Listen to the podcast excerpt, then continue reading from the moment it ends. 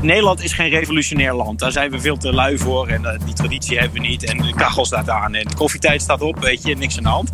Maar het evenwicht is wel degelijk brozer dan we denken.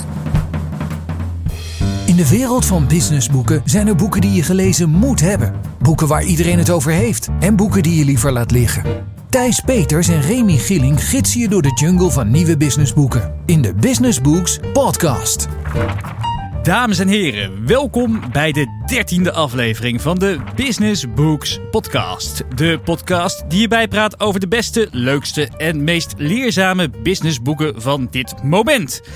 Mijn naam is Remy Ludo Gieling, hoofdredacteur van MT Sprout.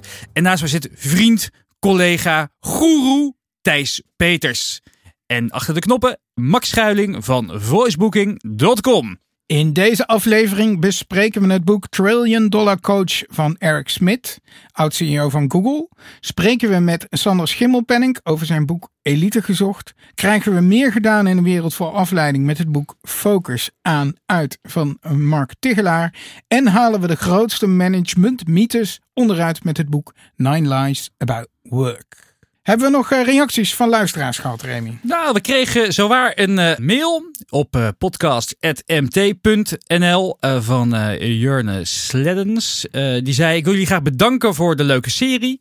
Duidelijke mening over de boeken. En het is een stuk gemakkelijker om een volgende boek uit te kiezen. Complimenten en ga zo door. Nou, daar worden we blij van, van dat soort reacties. Ja, en ik had, uh, ik, ik had een tweetje gestuurd, hè, want we hadden natuurlijk uh, het boek uh, Loonshots van Safi Bachal besproken. Jouw boek van het jaar al Mijn bijna. boek van het jaar al. En ik kreeg dus ook meteen een retweet van Bachal met van nou, hallo Amsterdam, great dat, dat ik het beste businessboek. Ik heb zijn verwachting een beetje getemperd. Ik zeg nou, 2019 is nog lang, maar je maakt veel kans. Uh, en, en het helpt natuurlijk dat als je in uh, Europa bent voor, om je boek te promoten, dat je eventjes. Uh, je blijft een beetje die zure journalist, hè, Thijs. Dat gaat ja. er niet uit. Die man is gewoon blij, die is enthousiast dat hij is genoemd. Ja, ja, en, jij, en, en, jij fakkelt hem gewoon weer gelijk onderuit. Ja, dat als, als, als komend goeroe, want zo noem je het, moet natuurlijk veel optimistischer zijn. je, je moet gewoon roepen dat alles, alles fantastisch is en iedereen wint.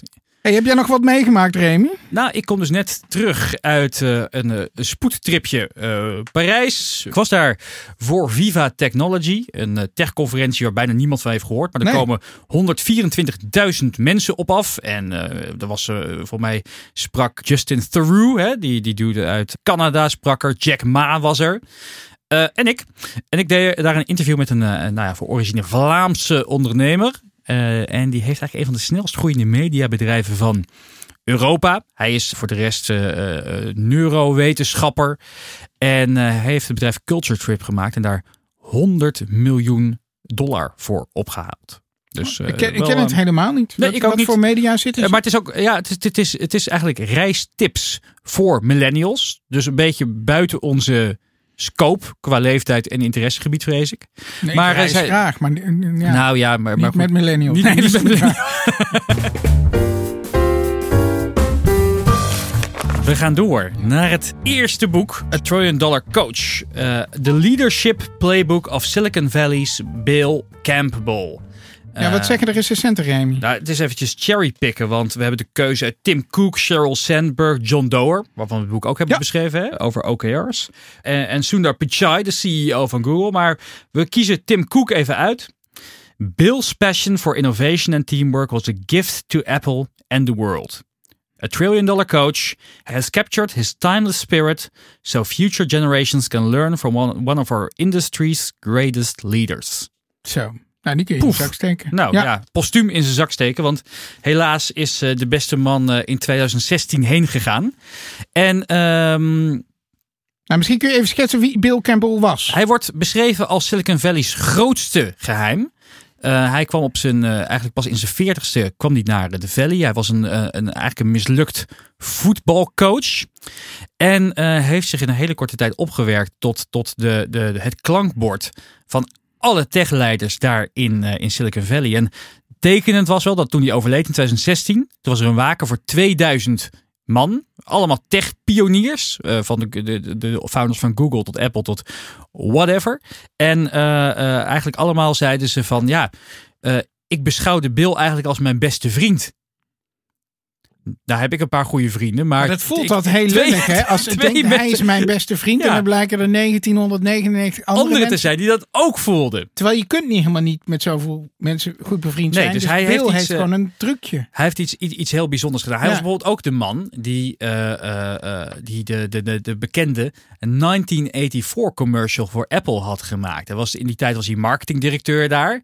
Ehm, en het grappige is dat, dat het boek ook beschrijft dat hij. Ehm, eh, dat, dat, dat, dat, hij, had die, hij had die commercial gemaakt. En de board van Apple vond het gewoon super ruk. En ze hadden peperdure reclametijd, zendtijd ingekocht tijdens de Super Bowl. Dus die board was in een soort van paniek en probeerde eh, dat tijdslot maar goedkoop te verpatsen. om maar niet die reclame te hoeven uitzenden. Nou, ze waren een beetje recalcitrant bij Apple toen. Dus ze dachten van we doen het stiekem toch. En ja, nou, het is uiteindelijk de beste commercial aller tijden geworden ongeveer. Weet je nog wel, met die vrouw die kwam Ja, ja, ja, aanrennen, ik die hamer die door dat ding gaat. Geweldig. Ehm, en hij heeft dus in, in, in, in, in een soort, eh, dat- ja, dat wordt ook niet echt beschreven hoe dat is gelopen. Ja, wat, wat was er nou speciaal aan die man? Waarom ging iedereen met hem een rondje lopen? Ja, dat wordt dus niet echt beschreven. Eh, eh, die man, hij leeft zelf niet meer. Dus het zijn eigenlijk alleen maar ervaringen. Nou ja, het is dus geschreven door eh, oud-Google-CEO en president Eric Schmidt met nog, met nog een paar companen. Die hebben interviews gehouden met allemaal mensen die hij heeft gecoacht. En ze hebben daar zijn lessen, of zijn, zijn, wat, wat hij hun vertelde, gedestilleerd. Eh, zo vertelde ze ook bijvoorbeeld een verhaal van de begindagen van Google, waar die binnenkwam. En Larry Page, een van de founders van Google, die had bedacht: eh, eh, screw it, ik, we gaan het doen zonder managers. We gooien ze er allemaal uit. We hebben genoeg super slimme programmeurs die we hartstikke veel betalen. Dus waarom zouden we daar nog managers tussen zitten? Dat maakt het bedrijf log en, en, niet innovatief. Dus die managers waren eruit en Bill kwam binnen en die zei eh, als eerste tip van ja, jullie hebben managers nodig. Dat is overduidelijk. Nou, grote hijsa, natuurlijk hebben we geen managers nodig. Over en weer. Op een gegeven moment zei Bill tegen van, nou weet je, we, we vragen die programmeurs gewoon zelf of ze managers willen hebben. en wat denk je wat ze zeiden? Ja, graag. Ja, ja ze wilden heel graag managers hebben, want ze wilden weer iemand hebben om van te leren en die het hielp om beslissingen voor ze te nemen.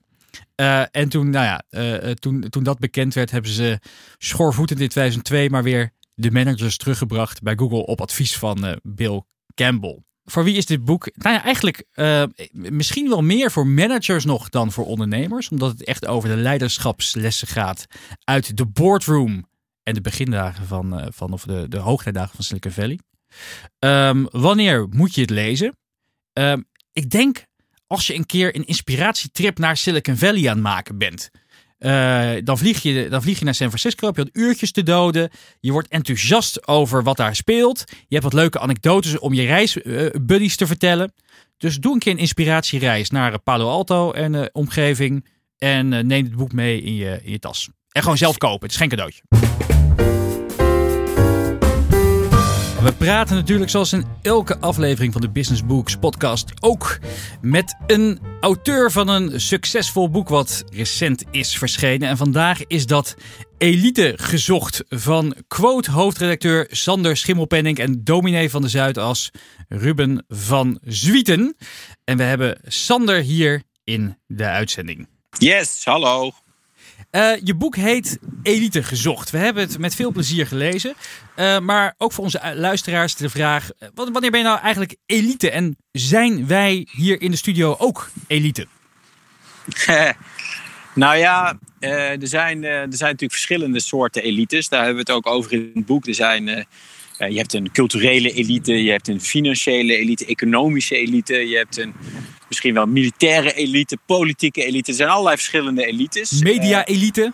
Media-elite. Dat is linkse grachtengordel. Daar- daar- ja. Ja. precies. Nou ja, dat is eigenlijk de culturele elite. En die Ah, heeft wel veel overlap met, eh, met eh, muziek en eh, televisiewereld en zo. Maar ik zou, ik zou zeggen dat ons boek eh, met name gaat over de economische elite. Eigenlijk de mensen die eh, ja, niet snel geneigd zullen zijn om zichzelf tot de elite te rekenen. Omdat ze eh, ja, eh, dat, dat, helemaal geen feeling bij he- hebben bij dat woord. Maar wel vermogend zijn. We hebben het eigenlijk over de 5% eh, vermogende mensen in Nederland. Dat zijn mensen met al snel een vermogen van een miljoen of meer. Dat zijn advocaten, dat zijn artsen, dat zijn accountants, dat zijn ondernemers. Ehm, maar een behoorlijk grote groep eh, die eigenlijk eh, vrij stil is, die zijn ding doet, die zich bezighoudt met gewoon een lekker leven leiden, het goed hebben en zorgen dat hun kinderen het goed hebben. Uh, maar die ehm, ja, eigenlijk een beetje te stil zijn naar onze smaak. En te stil in, in welk opzicht? Nou, in, in, in het opzicht van maatschappelijke verantwoordelijkheid nemen. Je nek uitsteken, je laten horen. Uh, misschien ook wel eens uh, een, een, een bestuurlijke of politieke functie aannemen. Ik denk dat het probleem is dat gewoon te weinig mensen dat willen. Dat mensen uh, liever in de comfortabele anonimiteit geld willen verdienen dan hun nek uitsteken met het risico dat je, ja, dat je gezeik krijgt eigenlijk. En, en ook nog eens uh, relatief weinig geld verdient. Ik hoop dat. Uh, dat in die nieuwe generaties dat beter zal gaan. In de jongere generaties. Ik heb daar wel redelijke hoop op. Je ziet nou bijvoorbeeld met iemand als Wopke Hoekstra iemand die uit de, ja, ook de comfortabele anonimiteit van McKinsey, waar je natuurlijk al snel als partner een miljoen per jaar verdient. Uh, en, en lekker anoniem je leventje kan leiden. Uh, toch de politiek ingaat. Een volgens mij een goede minister is nu. En uh, waarschijnlijk de nieuwe leider wordt van, van het CDA. nou ja, dat soort, dat soort lui hebben we toch een beetje nodig. Is, is het voor die elite noodzaak om iets te doen? Is er een soort. Kunnen ze rustig achterover blijven leunen? Want nu is het een soort wensdenken. Je wil dat die mensen wat uh, een verantwoordelijkheid pakken. Kunnen ze het zich veroorloven om achterover te blijven leunen? Nou, precies. Ik denk van niet. Ik denk dat, uh, dat het kortzichtig zou zijn om door te gaan met wat de elite ja, de afgelopen decennia heeft gedaan. Namelijk denken dat het eigenlijk alleen maar beter wordt. En uh, de, de zegeningen van het kapitalisme tellen. Iedereen wordt rijk en lekker aan jezelf denken. En ik, ik denk dat, dat, we, ja, dat er best wel signalen zijn dat dat toch niet zo eeuwig door zal gaan. Je hebt in Parijs met die gele hesjes natuurlijk gezien dat de, dat, de, dat de woede zich toch ook langzaamaan begint te richten. Niet alleen op, op buitenlanders of het klimaat, maar ook op de rijken. En in Nederland is dat nog niet zo het geval. Maar uh, dat ik, even... wou zeggen, hoor, hoor ik nou een quote-redacteur te waarschuwen voor een revolutie? Nou, nou ja, kijk, ik, in Nederland is geen revolutionair land. Daar zijn we veel te lui voor en uh, die traditie hebben we niet. En de kachel staat aan en de koffietijd staat op, weet je, niks aan de hand. Maar het evenwicht is wel degelijk brozer dan we denken. Dat zie je nu ook toch wel met, met, met ja, die onvrede die er sinds Fortuyn al is en die nu met Baudet ook weer naar boven komt. Er is veel, veel mopperigheid. We zijn ook een jaloers volkje. We gunnen het ander niet snel als hij wat meer heeft dan jij. Uh, dus, dus we zijn een vlak landje met heel veel mensen die de hele dag in elkaars tuin gluren. Uh, dus, dus ja, de verschillen moeten niet te groot worden in zo'n klein vlak landje. Dat, dat is niet goed. Je spreekt natuurlijk vanuit je rol bij, nou, Thijs noemde het net al even, quote natuurlijk veel met deze groep, met deze elite. Ja. Um, wat waren de reacties van deze groep op jou uh, of op jullie statement? Uh, word, je, word je nog uitgenodigd voor feesten en partijen of ben je nu persona non grata geworden? nou, er zijn, er zijn wel mensen die. Uh, natuurlijk, er zijn mensen die zeggen van joh, wat, wat, ben je nou voor halve communist? Wat wil je nou? maar ik, de, de overgrote meerderheid, eigenlijk opvallend veel mensen, uh, die vinden eigenlijk toch wel uh, dat wij een punt hebben. En uh, dat, dat valt me erg mee, moet ik zeggen. dus ook juist mensen eigenlijk uit die quote 500 hoek. het zijn, de, de felste reacties krijg ik eigenlijk van mensen uit de Zuidas. Dus consultants, accountants. Eigenlijk niet ondernemende rijken, zou ik maar zeggen die, die vinden hun wereldbeeld het meest eh, bedreigd met wat wij daar zeggen. En juist die ondernemers uit de quote 500, dus zou ik maar zeggen de echte rijken, uh, ook de self-made mensen, die, die begrijpen die boodschap uh, best heel goed. Uh, want die zijn vaak niet vergeten waar ze vandaan komen. En die weten heel goed dat het belangrijk is om uh, gelijke kansen te hebben in een maatschappij. Uh, en en ja, die zijn best realistisch over de dosis geluk die ze hebben gehad in hun leven. En dat speelt dat speelt minder bij die, bij die consultancy-klassen, zal ik maar zeggen. Dat zijn mensen die zijn allemaal naar business school geweest. En die, die hebben echt het idee dat ze de beste zijn en de slimste. En uh, ja, die zijn, die zijn zo eigenlijk losgezogen van de gewone mensen. Uh, dat ze het heel normaal vinden dat zij zoveel geld verdienen. Kijk, je maakt de case nu in het boek. En ik denk dat het een goede case is. Maar gaat er ook daadwerkelijk wat veranderen? Is het niet gewoon zo Eh, we deden een plas, we dronken een glas en alles bleef zoals het was. Nou, ik, ik denk wel dat er, eh, dat er bij jongere generaties echt wel wat aan de hand is. Dat ook eh, eh, bijvoorbeeld kinderen van quote 500 leden best doorhebben van... joh, ik heb wel echt ja, een enorm bevoorrechte positie. Dat is eigenlijk ook niet meer normaal. Ik hoor ook in die groep mensen dus van, van mijn generatie, dus zou ik zeggen onder de 35... dat die het eigenlijk belachelijk vinden bijvoorbeeld dat zij eh, over geld waarvoor zij werken de helft belasting bet- betalen en hun box 3 inkomsten, hun, hun rendement op het vermogen wat ze van papa en mama hebben gekregen, En dat ze, daar nauwelijks, ja, dat ze daar nauwelijks belasting over betalen. Als je nou eh, de baas zou zijn van Nederland. Even een, eh, een andere. we schetsen even een utopisch beeld. Ja, Eh, nou, wordt wat, tijd dat ik de baas word. wat zou je nou als eerste veranderen? Is, is, dat, is, dat die, is, dat, is, dat, is dat die belasting op erfenissen? Nou, ik zou, eh, ik zou inderdaad meteen iets met de belastingen doen. Dus ik zou de belasting op arbeid proberen te verlagen. Eh, en de belasting op kapitaal, dus vermogensbelasting. eh, maar ook misschien wel winstbelasting. Ehm, en en erfenis, eh, erfbelasting omhoog. Zodat die verhouding fair is. Hè. Kijk, het is heel simpel. Iedereen zal kunnen begrijpen dat het eigenlijk heel raar is dat als je 1 euro verdient, dat de helft naar de staat gaat. En als je 1 euro krijgt als erfenis, er maar 10 cent naar de staat gaat. Ik bedoel, voor het 1 euro ben je bed uitgekomen, heb je economische waarde gecreëerd, heb je, eh, heb je je best gedaan, heb je ingespannen. Dan moet je de helft afstaan. Die andere euro, die heb je gewoon puur mazzel. Wel, welke politieke partij in Nederland sluit je nou het meest op aan? Ik ben natuurlijk een beetje naar de verkiezingen aan het kijken. Nou ja, ik ben bang, eh, vooral de linkse partijen. Ja, GroenLinks hoor ik de ja, hele tijd. Ja, ja, ja, ja, ja. Nou ja, ik ben, eh, ik, ik ben, eh, ja, ik ben een politiek verweest mens. Want Ja.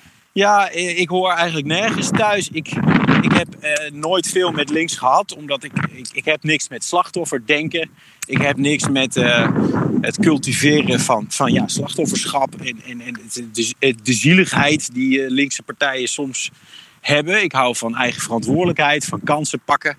Eh, dus dat, dat, dat is vrij rechts. Maar ja, die kansen moeten er wel zijn. En, en dat staat onder druk. En eh, eh, ik denk dat we, dat we geen, geen ruk naar rechts nodig hebben, maar iets meer een, een, een, een kleine correctie naar links. Hoog tijd voor een eh, partij Schimmelpenning.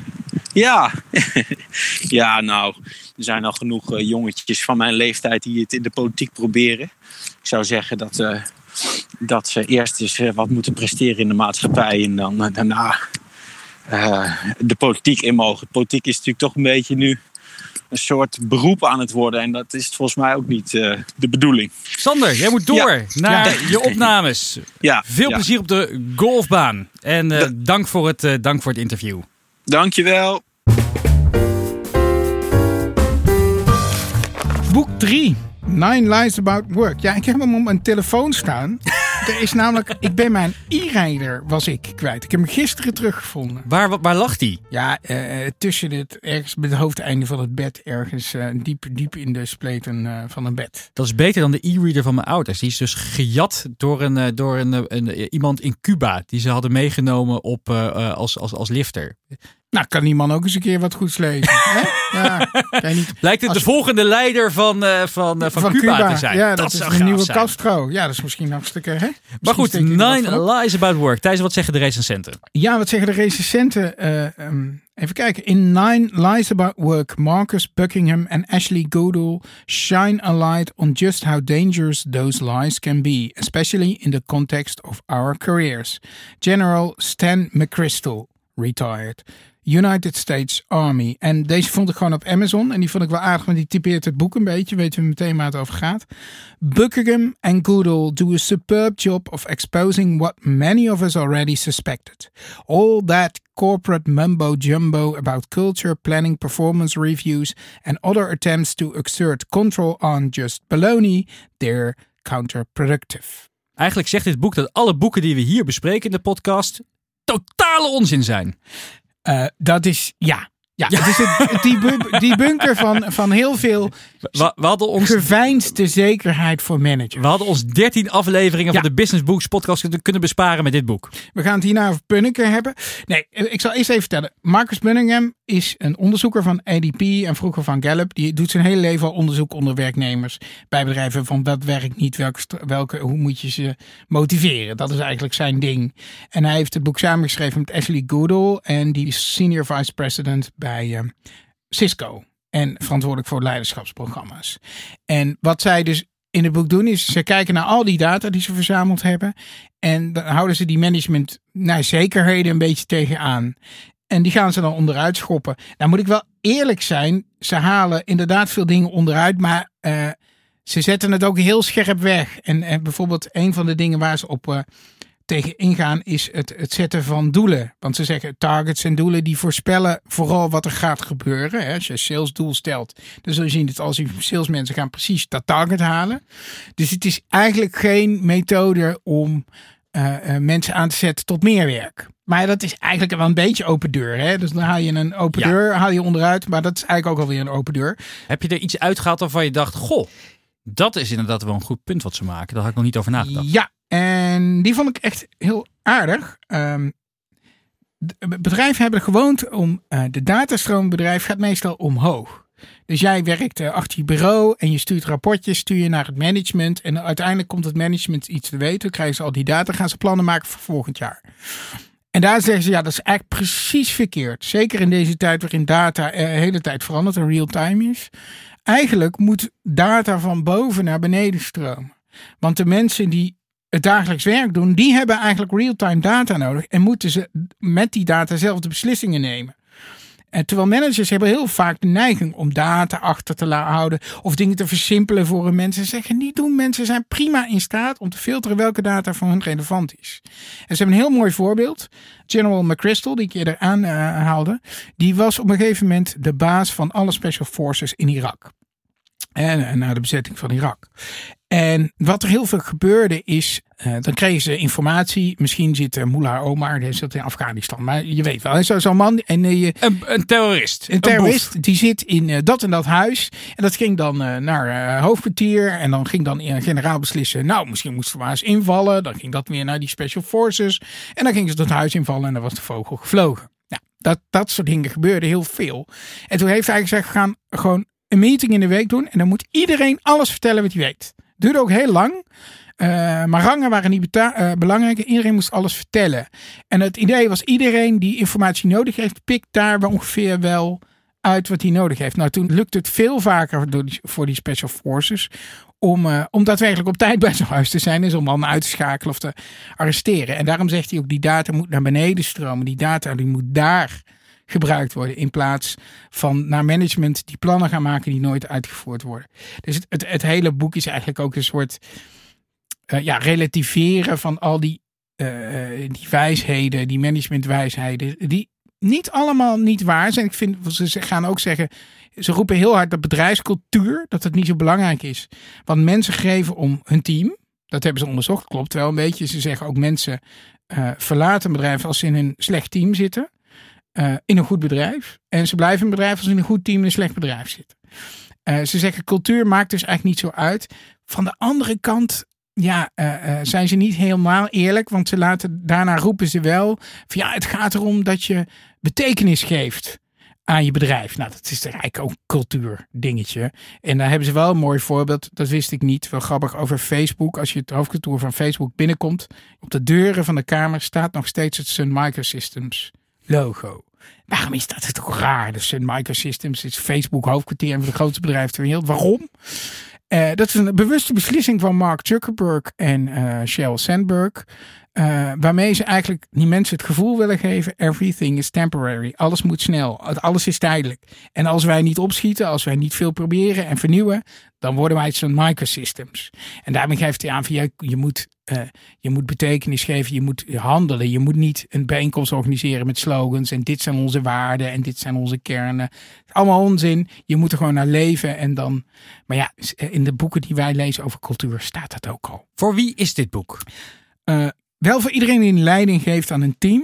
Er staan echt wel wat tips over van waar mensen in, in omgeven. Hè? Dat je mensen moet steunen en je moet het gevoel hebben dat ze iets bijdragen. Wanneer lezen? Ehm, ja, als je een beetje fris bent, want dit is geen page turner. Het is niet slecht geschreven, maar eh, ik moest even kouwen, zeg maar. Cadeautje kopen? Nee, dit is een boek, dat, moet je, dat doe je mensen niet aan. Dat, dat moet je gewoon kopen. moet je gewoon kopen. Ja. Dan gaan we door naar het vierde en laatste boek van deze dertiende uitzending van de Business Books podcast. En dat heet Focus, geschreven door Mark Tichelaar en Oscar de Bos. Thijs, jij hebt het boek van voor naar achter gelezen, maar allereerst, wat zeggen de recensenten? Ja, die zeggen heel veel. Het boek, het boek begint met zes pagina's met lof over het boek. Dan ben je ongeveer op de helft. Ja, dat denk je wel als je dat nodig hebt. Maar goed, uh, ik zal de eerste twee even voorlezen. Mark weet je aandacht moeiteloos vast te houden bij het fundamentele onderwerp aandacht. Slim bedacht, hè? Bien, bien. Dat was Wouter de Jong, auteur van bestseller Mind Gym. En dan uh, gebrek aan focus en te weinig aandacht zijn veel gehoorde klachten van ondernemers, managers en hun teamleden. Het is een briljant boek voor iedereen die zijn brood verdient met denkwerk. Taco Oosterkamp, bestseller-auteur, businesscoach en oud. Uh, Sprout columnist. Ja, ja, ja, zeker. Kennen we, kennen we goed. Maar goed. Thijs, allereerst moet ik uh, even mijn hart luchten. Want echt, de boeken over productiviteit concentratie, uh, jezelf verbeteren. Ontzettend beu. Wordt er echt dood mee gegooid anno 2019. Heb jij dit nou ook? Ja, ja. We hebben natuurlijk uh, twee uitzendingen geleden David Allen gesproken over David Allen. We hebben natuurlijk diep werk, uh, digitaal minimalisme, grip. Pomodoro techniek. Het zijn allemaal goede boeken, maar het zijn er wel Daniel heel Pink. erg veel. Wat, wat, heb, wat hebben ze nou nog toe te voegen? Ja, ik, ik, ik zal ook heel eerlijk zijn. Ik kreeg het boek zelf van Mark toegestuurd. En ik, ik heb Mark wel ontmoet. ontzettend aardig gozer. Superleuk. En ik dacht, ach, nou, en, en zijn eerste boek was ook heel goed. Dus ja, het is er niks dus ten nadele van hem. Ik verplicht om dat boek te lezen. Ja. En uh, nou ja, om eerlijk te zijn vond ik het wel een goed boek. En uh, vond ik het wel iets toevoegen. En ik zou even, uh, de kern daarvan is een beetje, Mark is neuropsycholoog. Dus hij weet ook echt heel goed hoe hersenen werken. En hij kan dus, uh, zijn gave is een beetje dat hij op een hele begrijpelijke manier uit kan leggen waarom wij handelen zoals we doen. En het niet grap... productief handelen. bijvoorbeeld het cocktailparty effect. Waarom kun jij op kantoor niet werken en in een druk café wel? Nou ja, vroeger omdat jij dan om me heen stond te dartelen. Maar tegenwoordig, ja, geen idee. Nou, ik vond hem wel heel mooi, want het aantal decibellen in dat drukke café is vaak veel storender dan op kantoor. En hij zegt dat is onder psycholoog heet dat het cocktailparty effect. Je staat op een, op een receptie, uh, je, je hoort overal groezemoes en aan de andere kant van de zaal wordt jouw naam genoemd niet harder uitgesproken dan al die andere woorden, maar in één keer ben je alert. En hij zegt, wat je hersenen dus doen, die, die filteren heel veel van die gesprekken, informatie en dat gaat weg, weg, weg, delete, delete. hey, dat moet ik weten. Nou, alle gesprekken op de achtergrond in kantoor zijn potentieel voor jou heel erg interessant. Dus je bent de hele tijd alert. Je bent heel erg alert zonder dat je dit wil. En jouw hersenen geven constant prikkels. Oh, dit is misschien belangrijk voor je, voor je uh, functioneringsgesprek straks. hey, uh, dit is misschien uh, word je niet uitgenodigd voor het feestje hier. Dus je en dat zijn prikkels die kun je niet negeren. Dat lukt je gewoon niet. En in zo'n café, die gesprekken van die mensen, heb je eigenlijk niks mee te schaffen. Dus dan maakt het eigenlijk niet zoveel uit. Nou, dat vond ik een hele mooie. Ander mooi inzicht. En daar heb ik echt wat opgestoken. Uh, ik had ook een beetje de neiging toe, maar ik zie het andere mensen nog veel meer doen. Als je lekker een stuk zit te tikken, zit uh, geconcentreerd te werken, dan zeg ik, nou, ik heb pauze verdiend. is prima. Pauze en prima. Ga YouTube zitten kijken. Of je gaat op internet een beetje zoeken naar je volgende reis of de auto die je wil gaan kopen. Dom, dom, dom. Dat is gerichte aandacht. Alleen over een leuker onderwerp dan je werk. Maar dat, dat, dat, dat levert je niets op. Dus het is niet dat je dan uh, dus, in dus je hoofd... koffie halen, ja. ja. Of een uh, uh, of hinkstap sprong doen, whatever. Maar aandacht op dingen die ook weer denkkracht vragen, niet doen. Nee, maar ik vind het echt, als je zegt voor wie is het boek... Voor mensen die niet al die boeken over productiviteit al gelezen hebben. Want dan... we, hebben, we hebben natuurlijk een beetje last van beroepsdeformatie. Ja, ja het boek ziet er prachtig uit. Heel het boek ziet er heel mooi uit. Ik vind die titel is eigenlijk officieel focus aan uit. een beetje, nou, nou goed. Maar het is super leesbaar. Er staan heel veel nuttige tips in. Ik denk echt, het voordeel hiervan is de handzaamheid en de leesbaarheid. En bij veel van die andere methoden zijn allemaal super goed, maar met boet echt vier keer lezen. En dit is gewoon in één keer boom. Ik, uh, nou, ik, zal, ik vind het wel een uh, cadeautje voor die collega die YouTube filmpjes te kijken. Tips from around the web. Ik had uh, zelf een hele korte, bondige tip eigenlijk. Uh, we noemen hem vaak in de uitzending Adam Grant. Wat een held. Hij heeft een podcastserie genaamd Work Life, waarbij hij embedded gaat bij bedrijven. Om daar de bedrijfscultuur te ontdekken. Wat er goed gaat en wat er niet goed gaat. Ontzettend leuke serie. Seizoen 2 is net online gekomen. Dus uh, mocht je de Business Books podcast hebben geluisterd, raad ik aan die vervolgens te luisteren. Ja, ik had een artikel van Follow the Money van Erik Smit over Rian van Rijbroek. Dat is die dame. Cyber charlatan. Cyber charlatan is zijn bijnaam. Zij, zij, zij, heeft zich ooit bij Nieuwsuur binnengeluld als cybersecurity uh, deskundige. Ze weet helemaal niks van, geloof ik. Dat zeggen de mensen die er wel wat van weten. En ze heeft met Willem Verween toen zo'n boek, boek geschreven. geschreven. waarvan driekwart plagiaat ja, bleek ja. te zijn. En nou ja, ze kijkt sowieso uh, maniacaal uit de ogen. Ja, en maar ze, heeft, dame, ze, heeft, zich weer ergens naar binnen ja, geluld. Nou, ze heeft zich naar binnen geluld bij Gerard Sandring. Dat is de eigenaar van Oranjewoud, Structon en IT-bedrijf Centric. Dat zijn gewoon miljardenbedrijven, hè? Ja, en ze lijkt die man ingepand te hebben. En nu is ze uh, al die CEO's van die bedrijven die gewoon goed lopen, is zwart aan het maken. Dus ja, bijvoorbeeld... Er is ook echt een totale leegloop gaande in de bestuurskamers van ja, die bedrijven. En het, het, het, het erg is, kijk, die man heeft geen kinderen. Dus dat zijn kapitaal verloren gaat of... Het, het zij zo, maar er werken gewoon tienduizenden mensen. Het is toch hartstikke erg als die mensen een baan kwijtraken en uh, door zo'n ja, het is nog niet zo ver gelukkig. Maar bijvoorbeeld de CEO van Centric, die, die moest op een gegeven moment, schrijft uh, Smit, die, uh, uh, die moest van Sander, die moest die Rian van Rijbroek met, naar zijn klanten meenemen. Die zeiden, ja, dat ga ik niet doen. Dat, is, dat mensen kunnen niet mee dat weet iedereen. Ja, dat ga ik niet doen. Maar dit zijn bedrijven die gewoon weg. overheidssystemen maken. Ja, hè? Belangrijke ja. kritische overheidssystemen. Die worden straks geadviseerd door, uh, door iemand die nog meer verstand heeft van, uh, van, uh, van, de, van de achterkant van de libellen.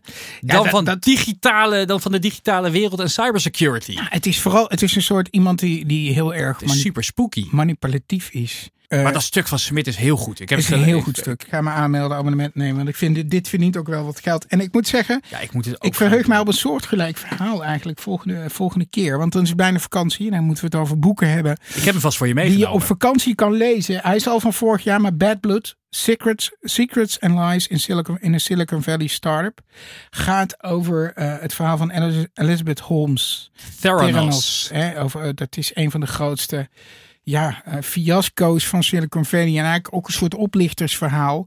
En, en dat deed mij dit ook een beetje aan denken. Ook zo'n zo ja. manipulatief persoon die iedereen ja, in, de, in, in weet te palmen. En uiteindelijk blijkt het één grote vars. Ik heb hem zelf nog niet gelezen, maar ik kan niet wachten tot je recensie. Volgende maand in de Business Books podcast. Dat duurt nog eventjes inderdaad. Maar voor het zover is, vergeet je niet te abonneren op onze podcast via Soundcloud, iTunes of Spotify. En laat vooral reacties achter. Ja, recensies ook op iTunes wordt zeer gewaardeerd, want dat helpt de podcast zoals altijd beter gevonden te worden. Voor nu, bedankt voor het luisteren en heel graag tot de volgende aflevering. Tot zover de Business Books podcast. Meer afleveringen luisteren? Abonneer je via iTunes of SoundCloud en krijg een melding wanneer er een nieuwe aflevering live gaat. De Business Books Podcast is een uitgave van Sprout en Management Team en wordt geproduceerd door voicebooking.com.